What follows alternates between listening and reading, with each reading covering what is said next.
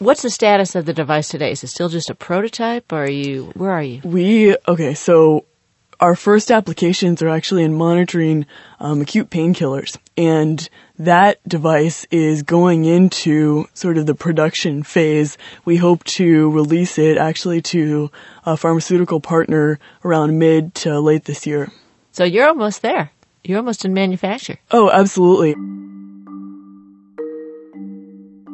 That was Elizabeth Holmes being interviewed on a radio show called Biotech Nation by Dr. Moira Gunn. The year was 2005, and Theranos was barely more than a year old. Elizabeth was just 21 at the time, and she was years away from having a marketable product. In fact, her product kept changing. It started out as a wristband called the TheraPatch that would diagnose what ailed you and administer the appropriate drug.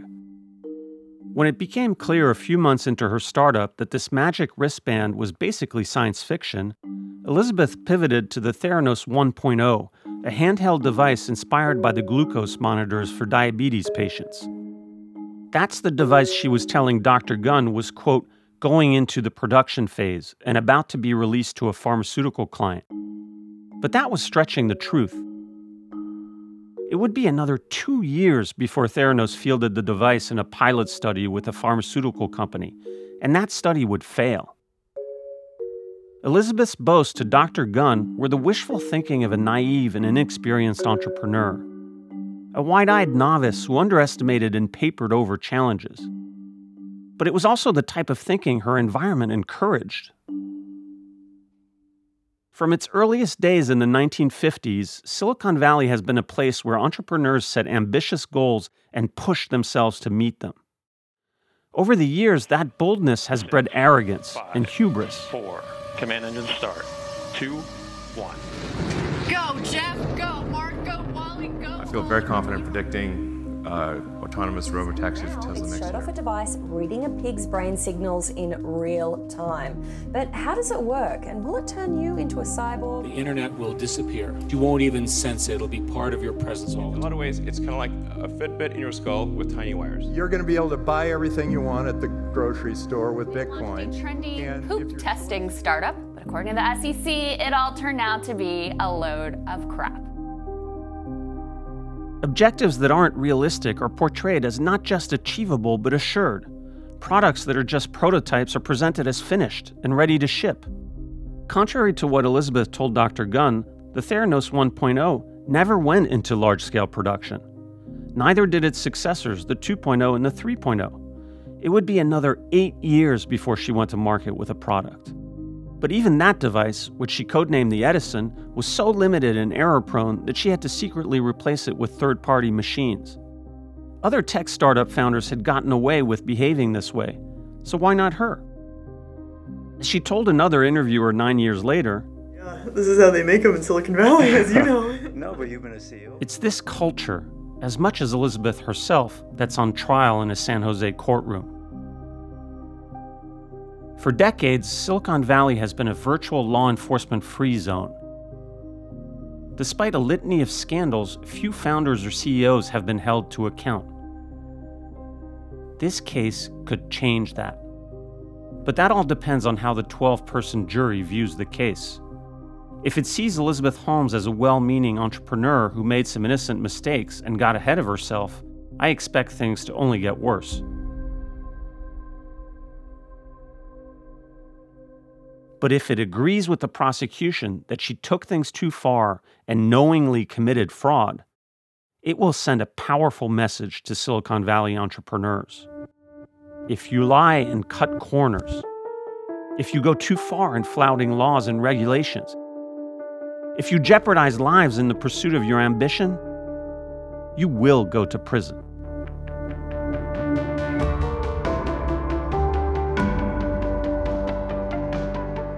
This is Bad Blood, the final chapter.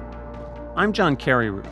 On today's episode, we'll hear from two people who saw up close how Elizabeth was drawn early on to a very specific type of entrepreneurship. A type of entrepreneurship that, according to prosecutors, led her down a path to crime. That's after the break.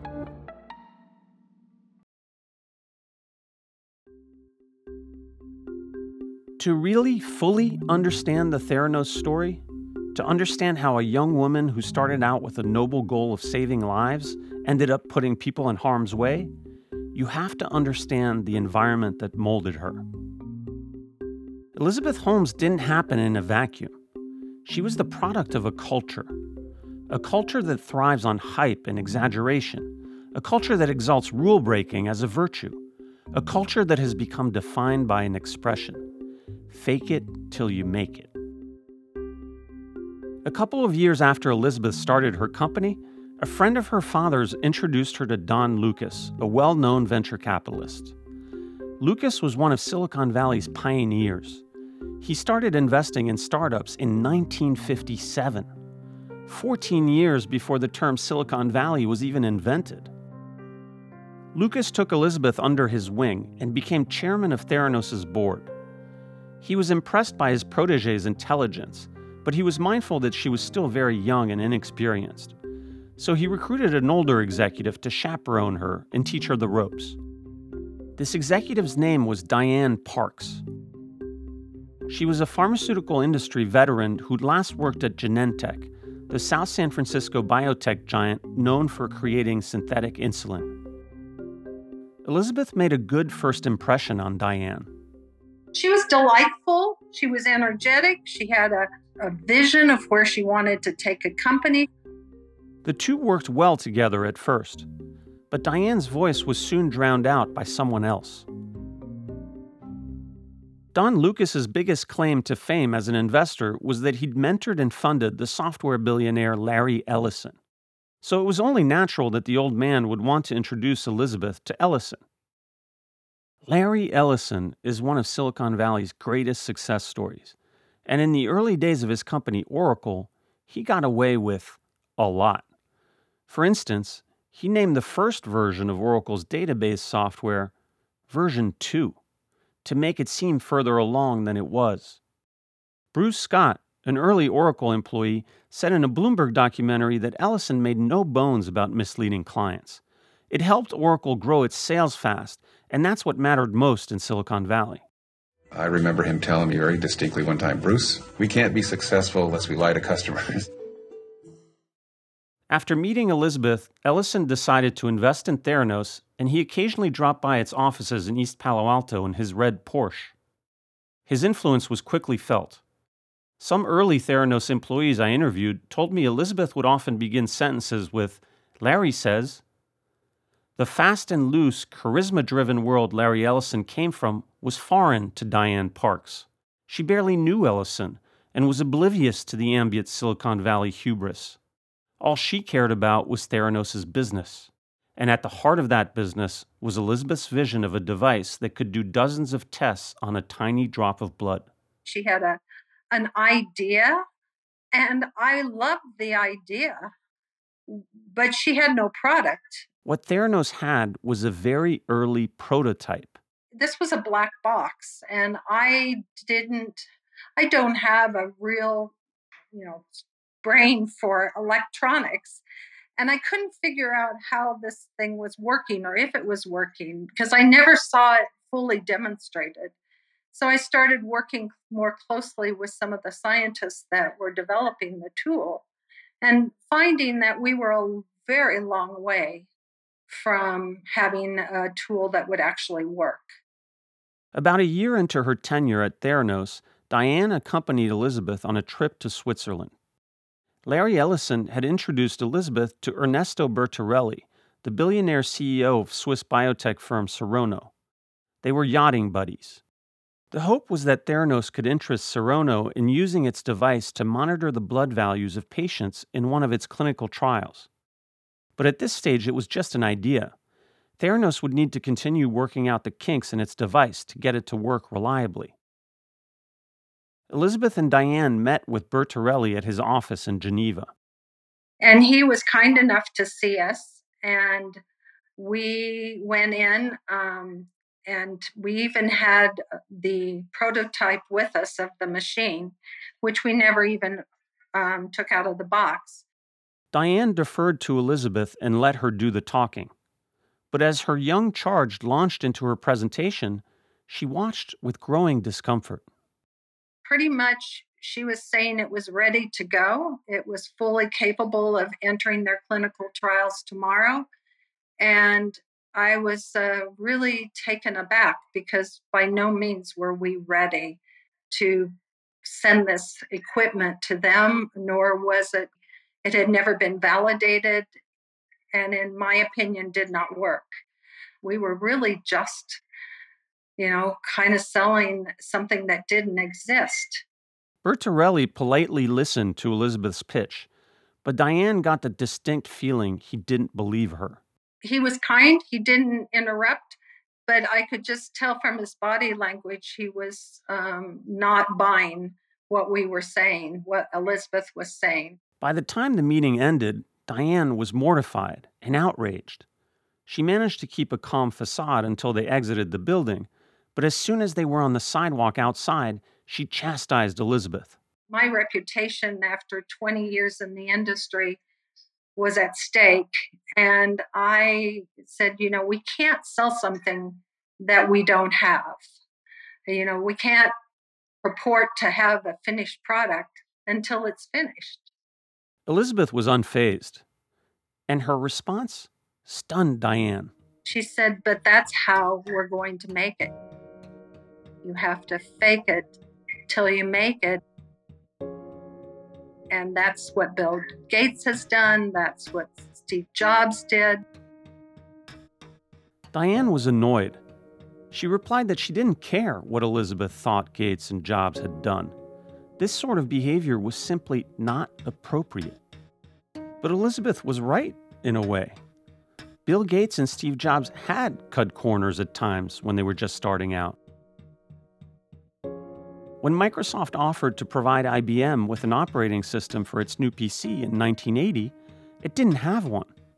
It was still in the process of negotiating to buy the operating system of a computer company in Seattle. That sleight of hand was the foundation of its software empire. When Atari asked Steve Jobs to build a prototype of an arcade game in the mid 1970s, he got his friend and future Apple co founder Steve Wozniak to do the work for him and secretly pocketed the bonus Atari had promised. Elizabeth's mentor, Larry Ellison, would sell early customers versions of Oracle software that hadn't been built yet, according to his biographer Mike Wilson. These dubious sales tactics were embraced by other software makers and gave rise to the term vaporware. But Jobs, Gates, Ellison, they all hailed from the computer industry. Elizabeth's product wasn't a computer or a software program, it was a medical device. In healthcare, when you're talking about someone's life, there is no faking it um, till you make it. You have to prove that you have something and test it and make sure there's no harm. Diane realized that she and Elizabeth were on completely different wavelengths. Diane's world the world she'd worked in for two decades was the world of medicine, a world that was highly regulated, where the client was the patient. But Elizabeth? She was modeling herself after a different world the fast and loose world of computer entrepreneurs. She knew everything about those people and the technology. I mean, I think it's why she chose Stanford it's it's who she emulated. Um, she was well read about what they'd done. I doubt she knew much about leaders in healthcare at all. The meeting with Bertarelli laid bare the disconnect between Diane and Elizabeth, and there was no bridging it. It was clear I was on the out from there with her, and she was on the outs with me, and so we parted company pretty quickly. With Diane gone, it seemed like there was no one left to remind Elizabeth that the industry she was operating in was healthcare, and that her actions could affect people's lives. In fact, going forward, she would look even more to the tech world for inspiration. More specifically, she would become consumed with emulating one computer entrepreneur above all others. That's after the break.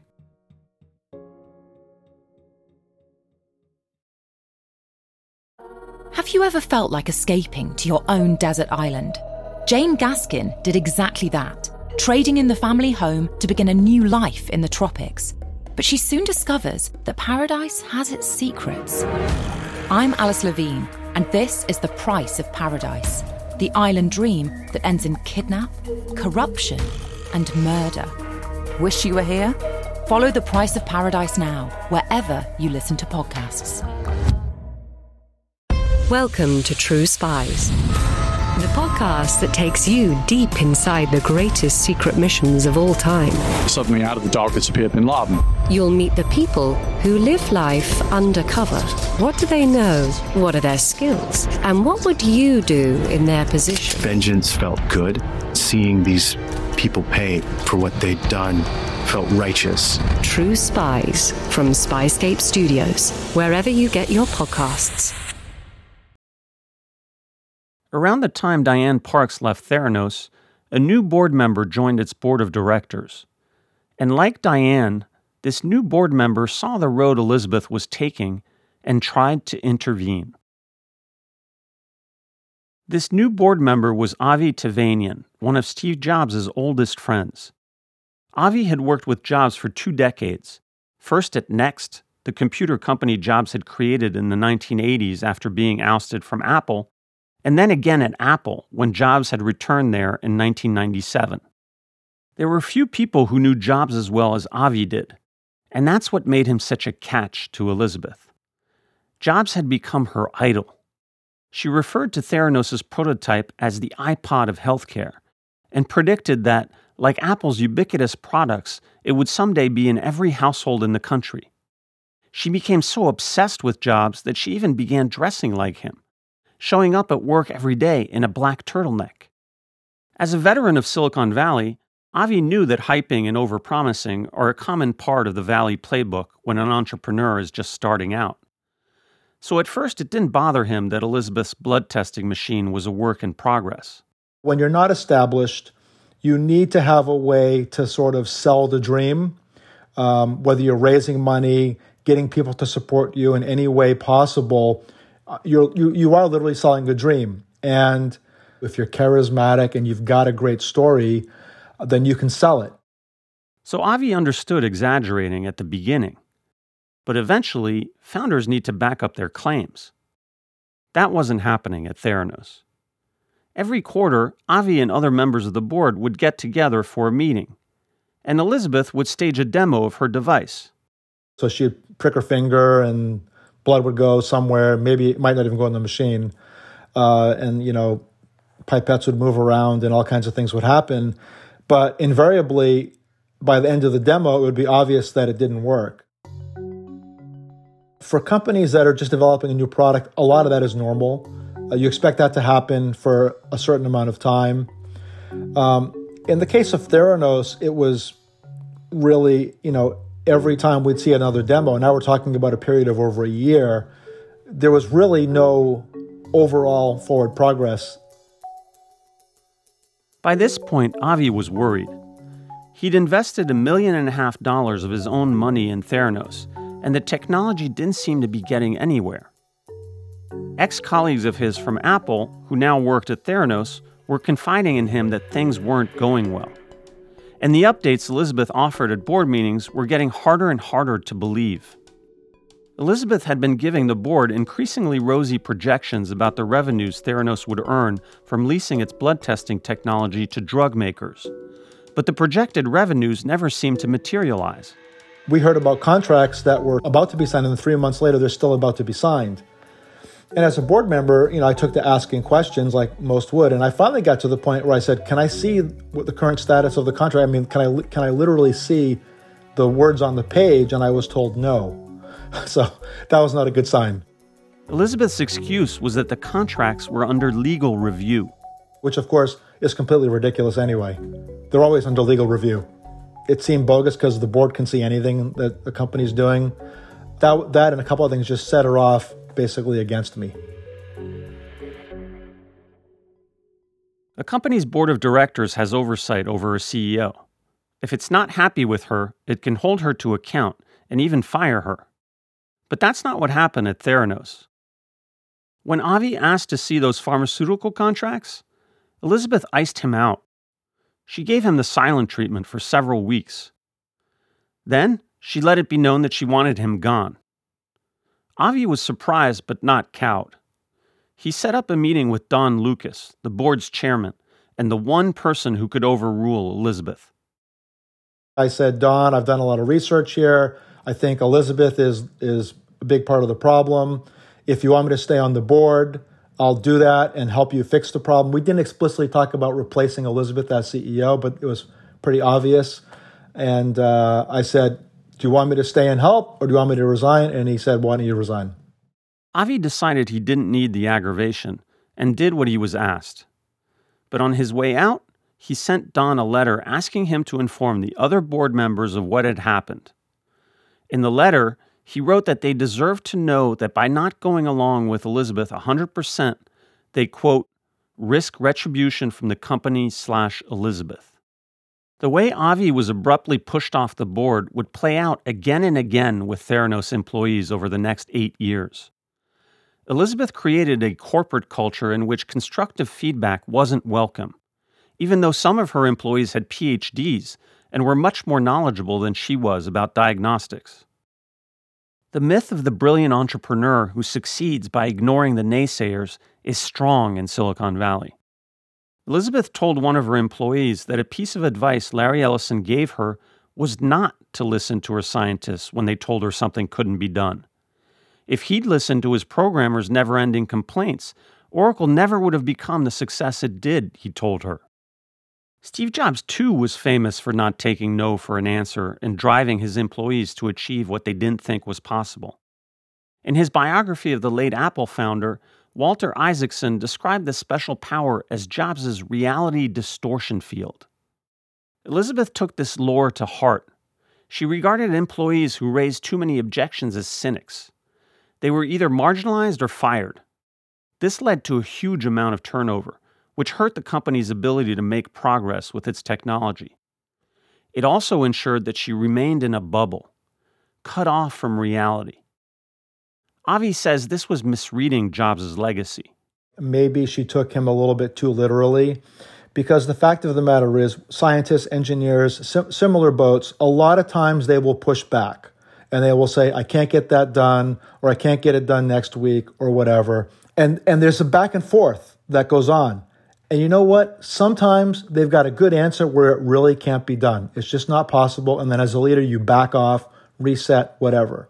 He cites his own experience with Jobs. If something was going on at Apple when I was working for Steve and he was pushing for something, and I got on the phone with him and said, Steve, we just can't do this. End of discussion. He would understand, okay? Because he would trust me to know whether something was possible or not.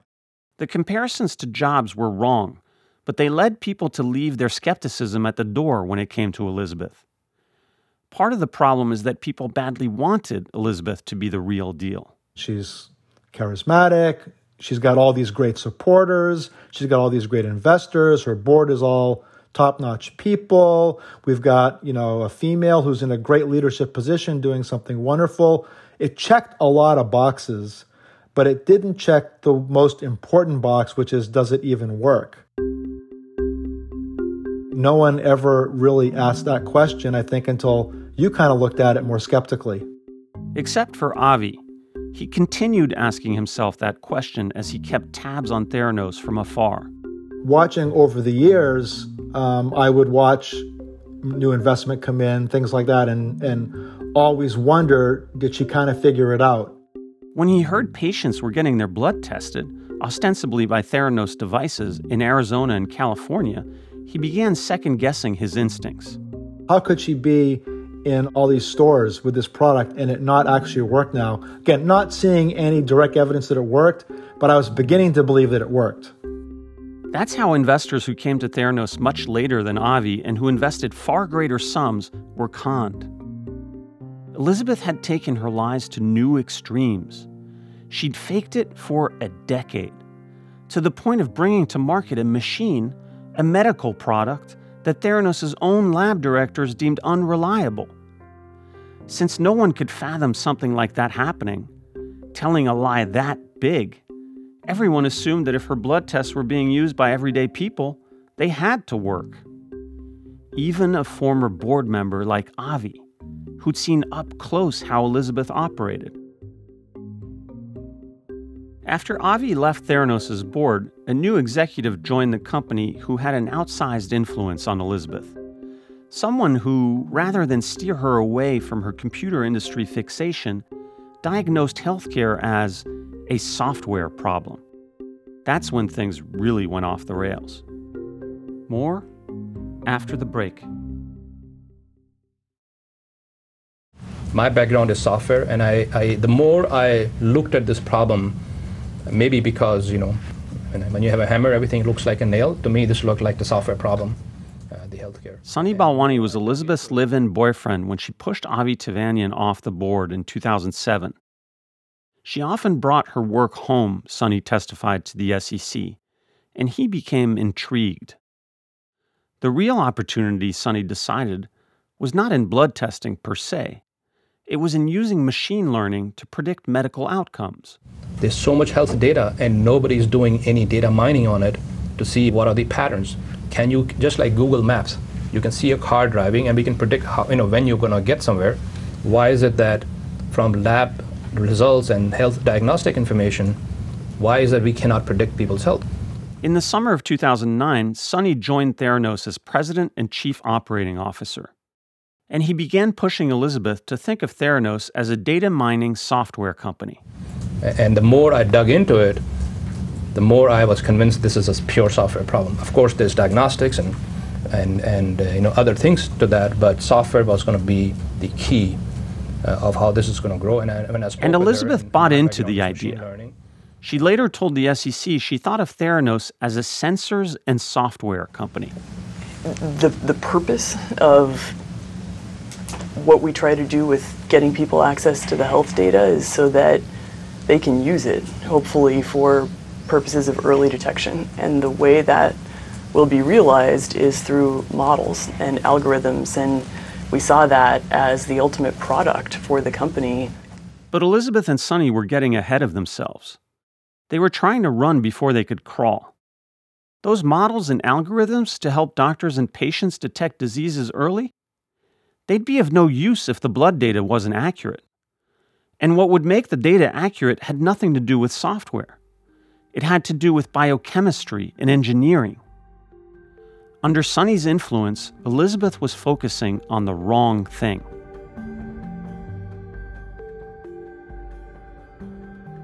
A common practice in the software industry is to release products before they're finished.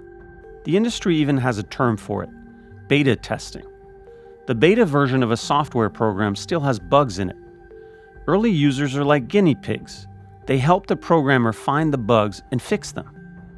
This software industry mentality has led Silicon Valley to embrace real life experimentation. If you're ever in Mountain View, the town where Google is headquartered, you may encounter cars driving around with no one at the wheel. They're being tested by Google's sister company, Waymo. There's a darker side to this real world testing. Three years ago, a driverless car being tested by Uber struck a woman who was walking her bike across a street in Tempe, Arizona. She was rushed to a hospital where she died of her injuries. According to a National Transportation Safety Board report on the accident, Uber's self driving system hadn't been programmed to deal with the very common real world occurrence of jaywalking.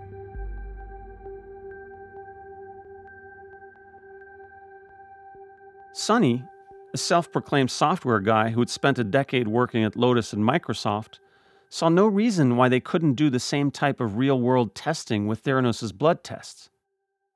So, in the fall of 2013, Theranos went live with a jury rigged system of malfunctioning proprietary devices and third party machines it had rushed to modify for small sample testing. In the process, it brought real life experimentation to a new frontier healthcare. The guinea pigs were no longer software users, they were patients. There's no question Elizabeth and Sunny knew they were experimenting on patients. Government court filings show that in the months after Theranos started offering its blood tests in Walgreens stores, subordinates sent them a number of emails about erroneous patient results. In one email, Elizabeth's own brother, Christian Holmes, asked her to consider putting a halt to some of the testing. She didn't follow his suggestion. Some people don't see a problem with this. Tim Draper, the prominent venture capitalist who wrote Elizabeth her first million dollar check when she dropped out of Stanford, is one of them. All she had to do was, you know, say this was a, a beta or whatever. All of us would be using it, we'd be loving it. Beta testing on live patients. That's an interesting notion. The similar thing for them to have done would have been to say, we have these blood tests, they're not totally reliable, but go ahead and try them, right? And we'll fix them over time. Which is what, I mean, that's kind of what the software industry does. They release the product. It's like, we know it's pretty good. There's a few features we haven't implemented yet, but you can start using it now. Now, of course, from a customer perspective, that makes no sense in the medical world, but that is the equivalent of what they should have done. In the medical world, what Avie just described is called a clinical study. Patients are recruited to participate and are given forms to read and sign, acknowledging they understand what they're getting into. To ensure its safety, the study is overseen by an institutional review board. Its results are then published in a peer reviewed scientific journal, where everyone can examine the data and judge whether the drug or medical device tested worked. Elizabeth and Sunny could have gone this route, but they scrupulously avoided it. Draper a frequent guest on CNBC who exemplifies how many in Silicon Valley think, seems to be oblivious to these important distinctions. To the likes of Draper, what Elizabeth did was no worse than releasing a buggy version of the iPhone operating system. Like Apple does with its updates, Theranos would have ironed out the bugs, eventually. Except no one's life is in danger when Apple releases a buggy version of iOS. With a medical device, patients' lives are in the balance. To date, Theranos has performed more than 6 million blood tests, and it's made Holmes rich. But now, serious questions about the accuracy of those tests. According to regulators, the lab posed immediate jeopardy to patient safety. Holmes's trial will show that at least one patient received a false HIV result. Other patients received results suggesting they had prostate cancer when they were in fact healthy. Theranos had to void or correct nearly 1 million blood test results, affecting the medical diagnoses of thousands of patients. But in the view of people like Tim Draper, progress is impeded when there are too many rules and regulations. Draper was one of the first investors in Hotmail, Skype, Tesla, and SpaceX and he's pretty much one of the last people still defending Elizabeth. To hear him tell it, she wasn't a crook, she was a pioneer, an agent of change. For all of those people who went after her and tried and destroyed uh, Theranos, there are there are 10 more entrepreneurs that are all getting funded now that are going to do the same thing. We're eventually going to change healthcare as we know it and she will have had a huge hand in making that happen. On paper, this trial is about whether Elizabeth defrauded investors and patients. But more broadly, it's about whether there are limits to what entrepreneurs can get away with. At what point do hyping and overpromising become harmful? When does bending the rules become breaking the law? How far can an entrepreneur fake it before it's no longer deemed acceptable? Those are the questions underpinning this trial. In the name of innovation, Silicon Valley has been pushing the boundaries of ethical behavior further and further. This jury will have to decide whether Elizabeth finally took things too far. Because somewhere on the continuum between the economic status quo and completely unfettered innovation, it seems to me, there's a line not to cross. I asked Avie where he thinks that line lies. I mean, look, it, might be different for everybody. I think an easy one is when you are just out and out and out lying to people.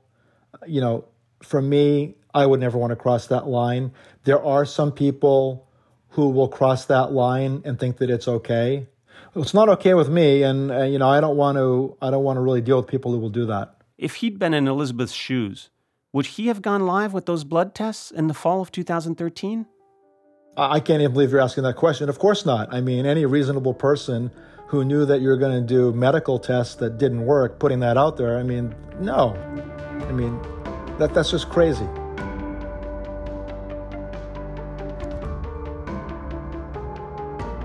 Bad Blood, the final chapter, is a 3 Uncanny 4 production.